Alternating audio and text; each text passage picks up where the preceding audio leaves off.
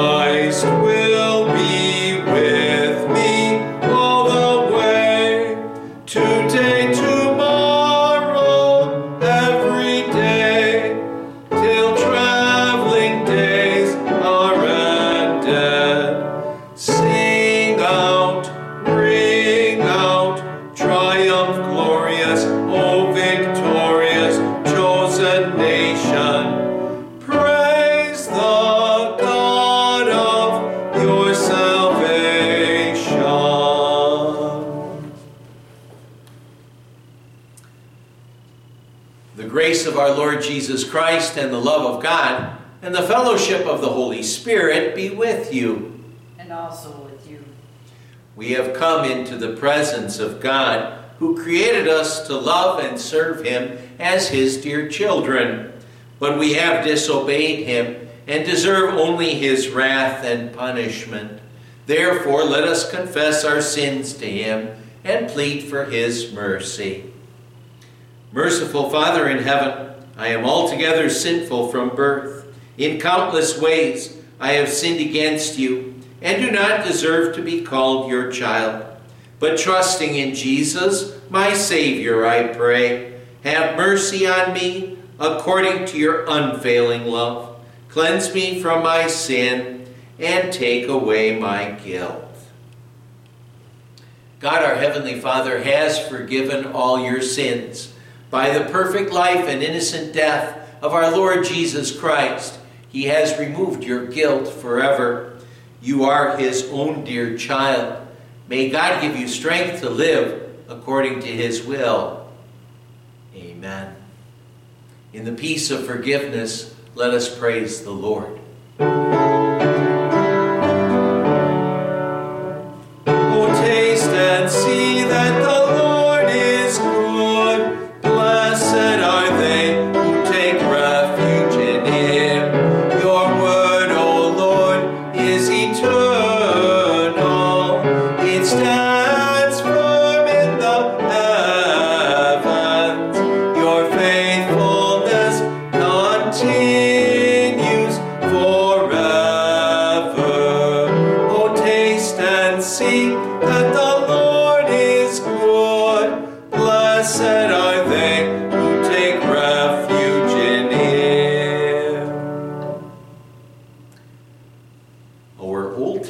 Reading for this second Sunday after the Epiphany is from Isaiah chapter 49, verses 1 to 6.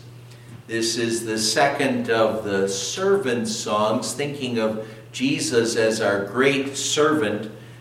And the job of the great servant here is described as gathering Israel to God and also Gentiles into God's believing family. Jesus said here, "Listen to me, you islands. Hear this, you distant nations.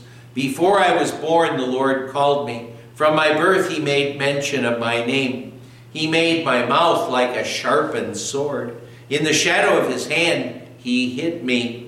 He made me into a polished arrow and concealed me in His quiver. He said to me, 'You are my servant, Israel, in whom I will display my splendor.' But I said, 'I have labored to no purpose. I have spent my strength in vain and for nothing. Yet what is due me is in the Lord's hand, and my reward is with my God.'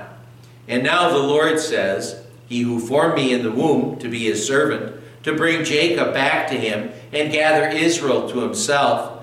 For I am honored in the eyes of the Lord, and my God has been my strength.'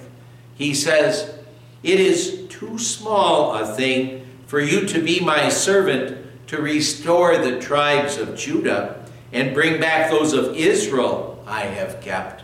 I will also make you a light for the Gentiles, that you may bring my salvation to the ends of the earth.'"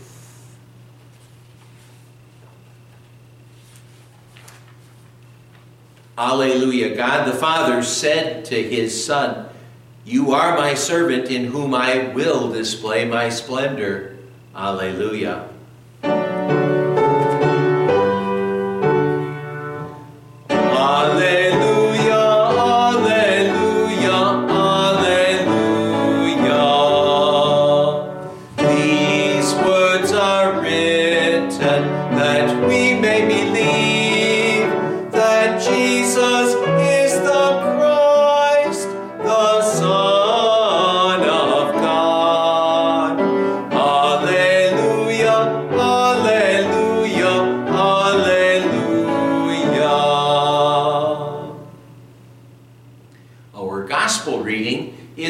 Chapter 1, verses 29 to 41.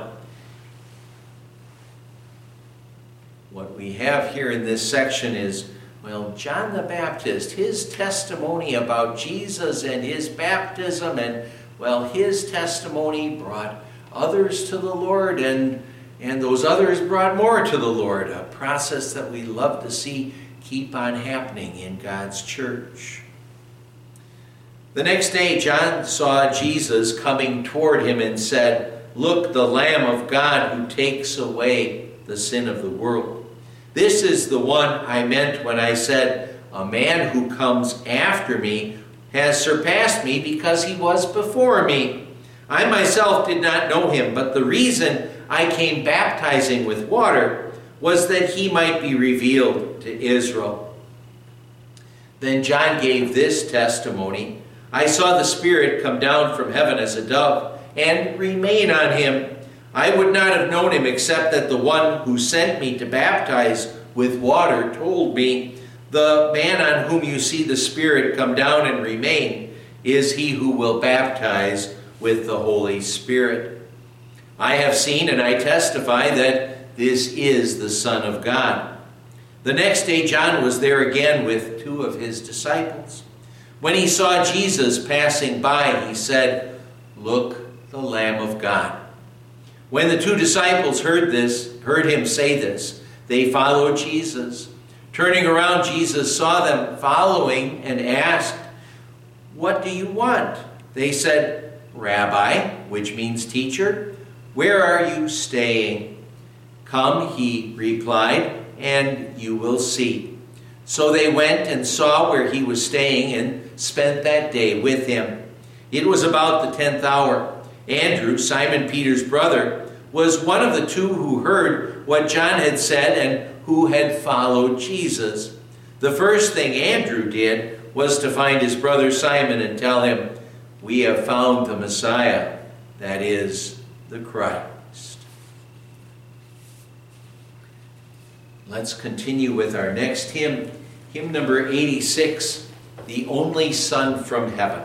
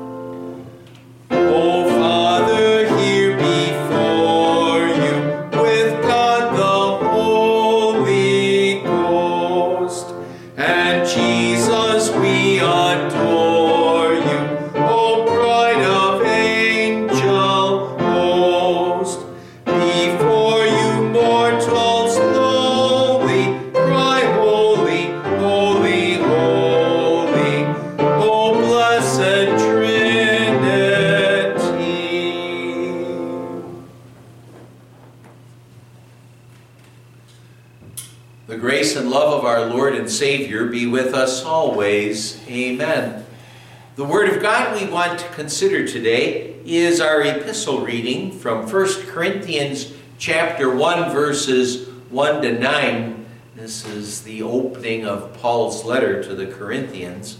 Paul wrote, Paul, called to be an apostle of Christ Jesus by the will of God, and our brother Sosthenes, to the church of God in Corinth, to those sanctified in Christ Jesus and called to be holy, together with all those everywhere who call on the name of our Lord Jesus Christ, their God, their Lord, and ours. Grace and peace to you from God our Father and the Lord Jesus Christ. I always thank God for you because of his grace given to you in Christ Jesus. For in him you have been enriched in every way, in all your speaking and in all your knowledge, because our testimony about Christ was confirmed in you. Therefore, you do not lack any spiritual gift as you eagerly wait for our Lord Jesus Christ to be revealed. He will keep you strong to the end so that you will be blameless on the day of our Lord Jesus Christ. God, who has called you into fellowship with his Son, Jesus Christ, our Lord, is faithful. Let's bow our heads for prayer. May the words of my mouth and the meditation of our hearts be acceptable in your sight, O Lord, who art our strength and our salvation. Amen. My dear fellow Christians who have been enriched in every way. Years ago, there was a pastor who visited an area in Texas where oil had been discovered, and he was going to visit this one family. And, well, around their home, oil companies were buying up the oil rights, and engineers were telling those people that everyone there was just going to become absolutely rich because of the oil that was there. Well, the pastor came to this family and he found a very dejected looking wife and her husband, and they told him their sad tale. They said, "Pastor, God has forgotten us." Well, the man said that what had happened is that about a year before this, oil had been discovered. And again, as I said, engineers said everybody was going to be rich. Well, oil was found on either side of their property and at the property behind them, but not on their property.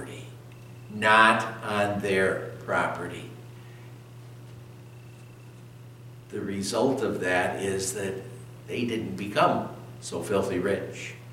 The result was all of the people around them, they were selling their homes and buying bigger homes and moving off to different areas, and they were left all alone.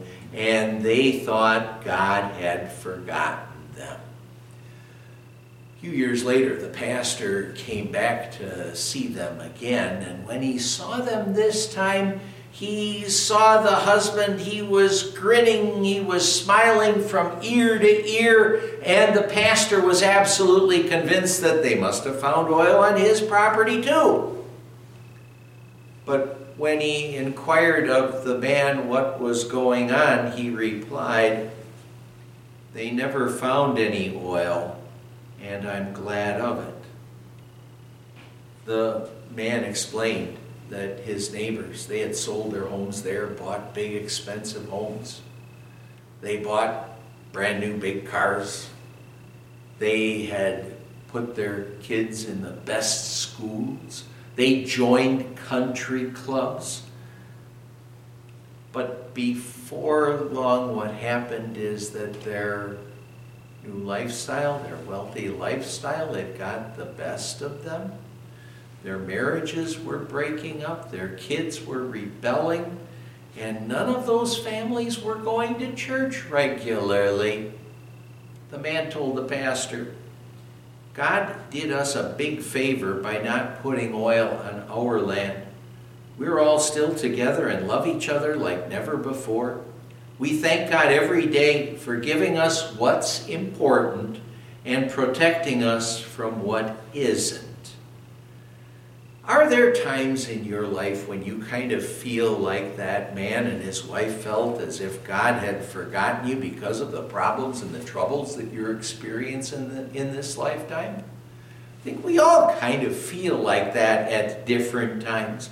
Well, today, the Apostle Paul, he reminds us that as was the case for this man and his family, God hadn't forgotten them, and God never forgets us either. He'll never forget us. Rather, our Savior gives us sinners everything we need. Our Savior gives us sinners everything we need. He selects us to be members of God's church. He enriches us with gifts for God's service. And he preserves us as we wait for God's judgment.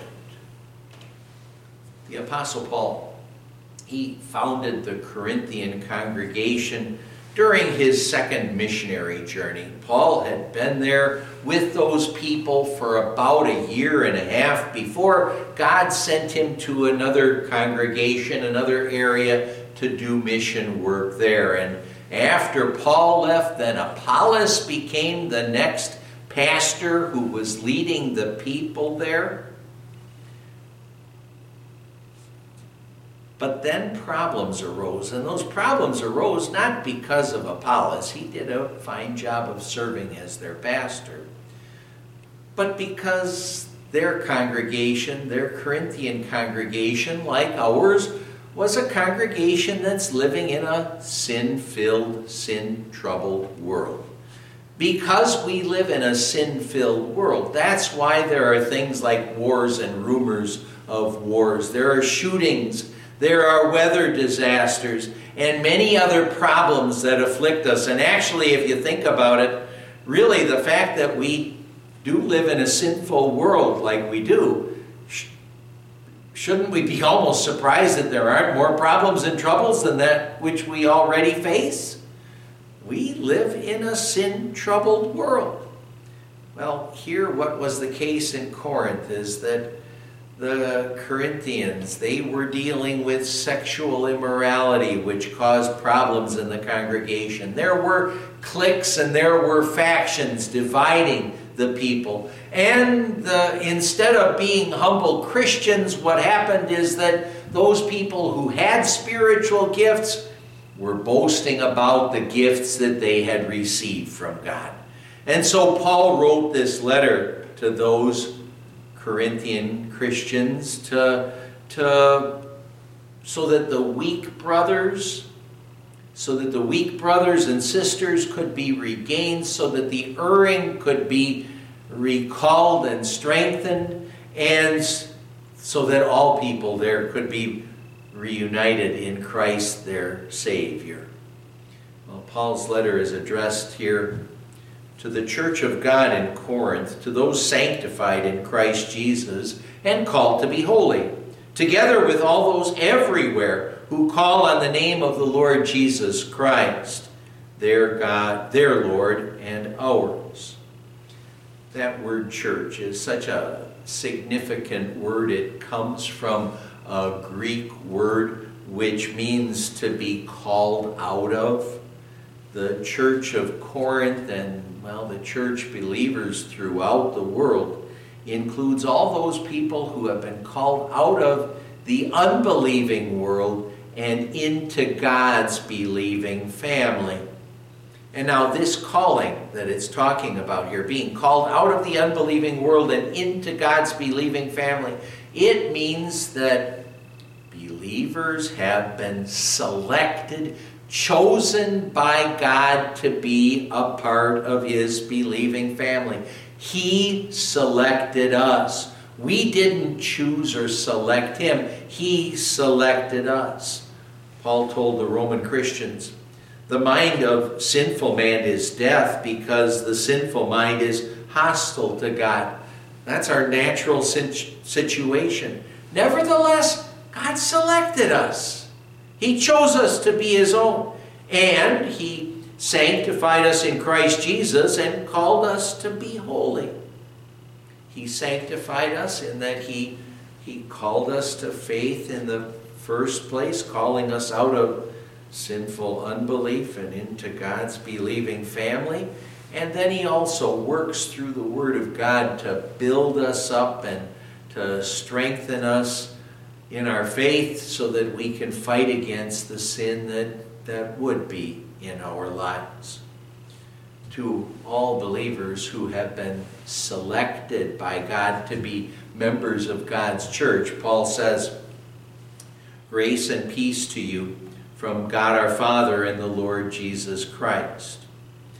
Those very, very familiar words, they tell us what blessings we who have been selected to be a part of God's believing family, what blessings God gives to the members of God's church. Grace, that is an attitude in God's heart. An attitude in God's heart whereby instead of giving us what we would rightfully deserve because of our sins, instead, God gives us his grace, his undeserved love. He gives us such blessings.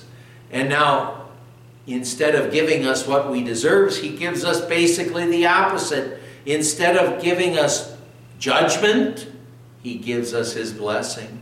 Instead of giving us condemnation, he gives us forgiveness. And instead of death, he gives us life, eternal life with him forever in heaven. Well, grace and peace from God our Father, peace, that's an attitude that's in our hearts, we could say, which is the result of experiencing God's grace. It's knowing that we don't have to look to our Heavenly Father in fear because of our sins, but that we can look to him as our loving Heavenly Father because of Christ's forgiveness. Paul said, "I always thank God for you because of his grace given you in Christ Jesus. For in him you have been enriched in every way, in all your speaking and in all your knowing, because our testimony about Christ was confirmed in you." Oh, with those words, you could maybe think that it sounds like Paul was buttering up the Christians, trying to get them to think how great they were. But rather what he was doing here, he was thanking God for his grace and the gifts that God had given to that Corinthian congregation. And he was also telling them to never forget what God had made of them, how they had been unbelievers destined to eternal punishment, and now they're children of God, destined to eternal life in heaven. He wanted them to never forget what God had made of them, and never to forget what great blessings God had given to them as God's children and as heirs of heaven. The Corinthian Christians, and well, all of us believers for that matter, as Paul says here, have been enriched in every way. We've received a heavenly windfall, we could say, of spiritual blessings. God has made us spiritually so wealthy, giving us his grace, his love, his forgiveness, our Savior, faith. The list goes on and on. We have blessings from God beyond our wildest imagination. And it's that kind of blessing that really counts in this life. So again, we say that our Savior gives us sinners everything we need. Jesus asked, "What good will it be for a man if he gains the whole world yet forfeits his soul? Or what can a man give in exchange for his soul?" Spiritual riches, growing in God's grace and love, that's really what we need most in this life. Paul says that we've been enriched in all speaking and in all knowledge. speaking. That's talking about having the ability to be able to share the message of God's grace and love with others. Oh, think of our gospel reading, how the disciples went to others and pointed them to Jesus the Savior as well. To tell others about the marvelous acts of God's grace and love. And knowledge, that's wisdom about spiritual things that were formerly mysteries, that were formerly a mystery to unbelievers, but have been revealed to us as God's believing children. Paul told the Corinthians, and he tells us, therefore you do not lack any spiritual gifts. You know, that's such a crucial passage. As I would think about our Calvary congregation or our Wells campus ministry, the fact of the matter is that that statement can be made of Calvary or the Wells campus ministry. We're small groups. We're small groups, and yet what God says to us is, therefore you do not lack any spiritual gifts. God has blessed us with all the talents and the abilities that we need to reach out with the gospel in Eaton Rapids, in East Lansing, and beyond. He's given us all the gifts we need, and what we just need to do is maybe look at ourselves and ask if we're faithfully using the gifts that God has given to us to reach as many people as we possibly can who don't know about Jesus the Savior yet. Oh, many Christmases ago, I can remember how Alexander reminded me of what God expects of us who have been enriched with gifts for God's service. A toy cash register that he had received for Christmas, it wasn't working like it was supposed to, and so he wanted me to fix it, and of course he wanted to help. But back then, every time he helped, we ended up losing a screw or having to start over again and try to refix it because things weren't going right. Today, he's really good at fixing things. He loves taking things apart and putting them back together. He's good at that. But back then, when he was a little kid, not so good. And actually, I would have preferred it if he didn't want to help at that time. But you know something? Fortunately, we can say God isn't like Alexander's dad. God knows that you and I are sinful and that we cannot be his perfect servants. He also knows that he could reach out to the people of the world a whole lot better than you and I can. He could send out his angels instead of sending us out. He could do things more efficiently and more effectively without us, better than we can. But God still gives us the wonderful privilege of serving him and the spread of his kingdom. And even though we can mess up, he promises to bless our efforts to spread his word. Paul tells us, as we eagerly wait for our Lord Jesus Christ to be revealed, he will keep us strong to the end so that we will be blameless on the day of our Lord Jesus Christ. We Christians can not only enjoy the present blessings that God gives to us right now in his believing family, gifts that he gives us to use in his service, we can also confidently look forward to the future. We can, as he says, eagerly wait for God's revelation on the last day, because Our Lord promises us that what's he going to do? He's going to preserve us in the faith as we wait for God's judgment. He's going to take care of us. Paul told the Philippians, God who began a good work in you will carry it on to completion until the day of Jesus Christ. We can eagerly and confidently look forward to Judgment Day, not because we have everything under control, but because our God has everything under control. Paul said, God who has called you into fellowship with his Son, Jesus Christ our Lord, is faithful.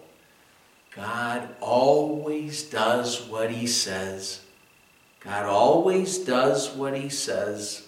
And, you know, our God, our Savior, gives us everything we need. When a couple went on vacation, their newly married son and his wife said that what they would do is they would watch the couple's home, take in the mail, mow the lawn, take care of things while they were gone. But when they left for their vacation, what happened is very, very shortly after leaving, they started getting worried about whether or not their son and his wife would do the job they promised to do, whether or not, if they wouldn't be careful at locking the doors and so somebody could get in and take all their possessions, or maybe they wouldn't take in the mail like they were supposed to and a check would be stolen. Or they wouldn't take care of the lawn, and what would the neighbors think because of something like that? Well, they got all worried about that. And they even ended up cutting their vacation short a few days just because they were so worried about it. They didn't trust in their son and his wife to take care of things. But then when they got home, they saw everything perfectly in order. The son and his wife locked the doors, took care of the mail, took care of the lawn. Everything was taken care of as they had asked them to do in the first place. But now, if you think about that story, so it is with our God, and even better. He keeps his word. He's watching out for us. As the Apostle Paul says, he will keep us strong to the end. God says he's going to watch out for us, and he will. He'll keep us strong to the end. He'll make sure that everything in our lives works together for our eternal good. When we doubt God, and, well, tragically, because of our sinful nature, we're going to doubt God at times, and then we'll worry, and then we'll have troubles like this couple had when they were on their vacation, or we'll have troubles kind of like the couple I had mentioned earlier who thought that God had forgotten about them. But God doesn't forget his believing children. God doesn't forget his believing children. So let's keep on trusting in him. Let's faithfully keep going to him and his word for the help and the guidance that we need to fight against sin, to live as his believing children. And may we never forget how richly blessed we really are. Our Savior gives us sinners everything we need. Amen. And the peace of God, which surpasses all understanding, shall keep our hearts and minds in Christ Jesus. Amen. Let's confess our faith with the Apostles' Creed.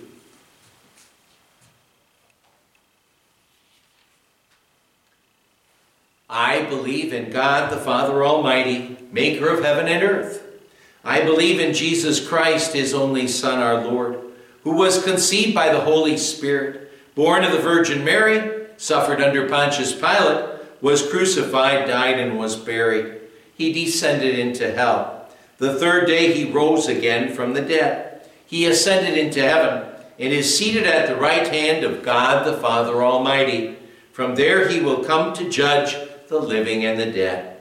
I believe in the Holy Spirit, the holy Christian Church, the communion of saints, the forgiveness of sins, the resurrection of the body, and the life everlasting. Amen. Let's pray.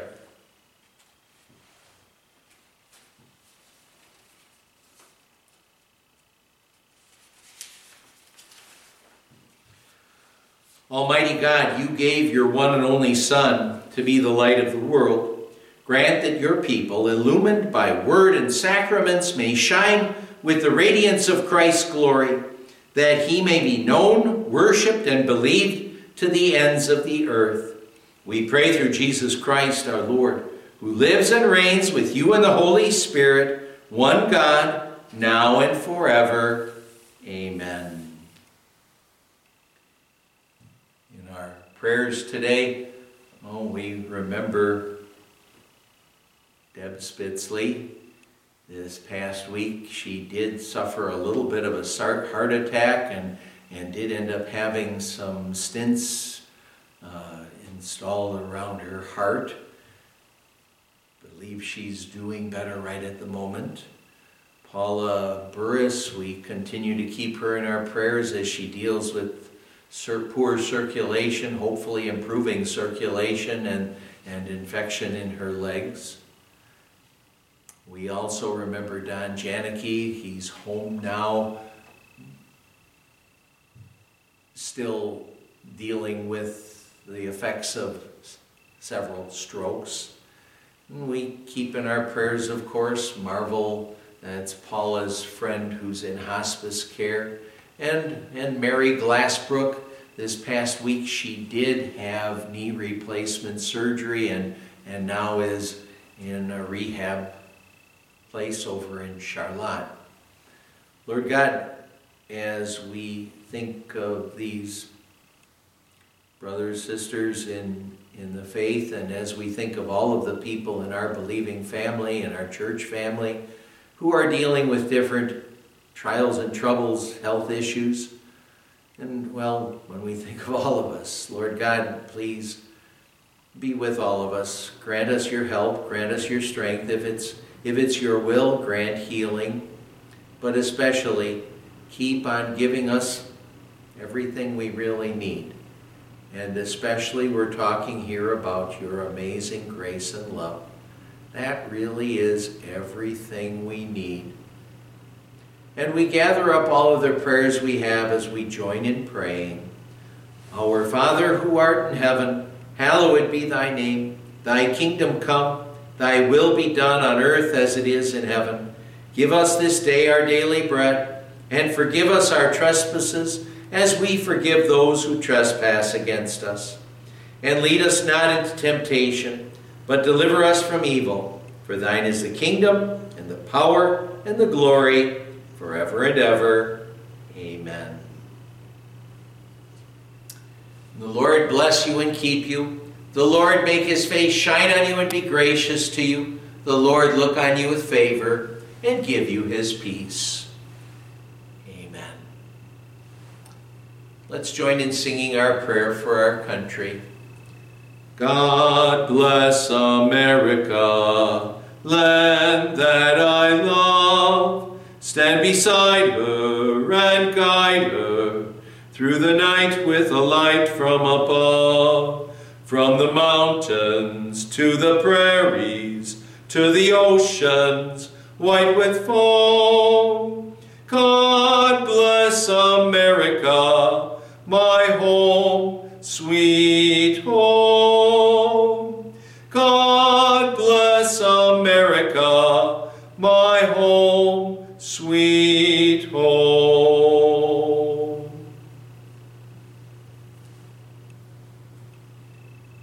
Thank you for joining me for worship today. A couple of announcements to share in the congregation this week. Tuesday will be Sue Coyte and Paula Greathouse's birthdays. We do have Wednesday worship this week again, and well, please do look at the prayer list.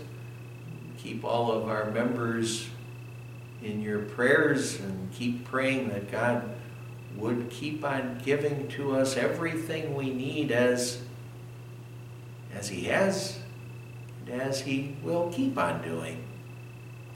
The Lord bless and keep you always.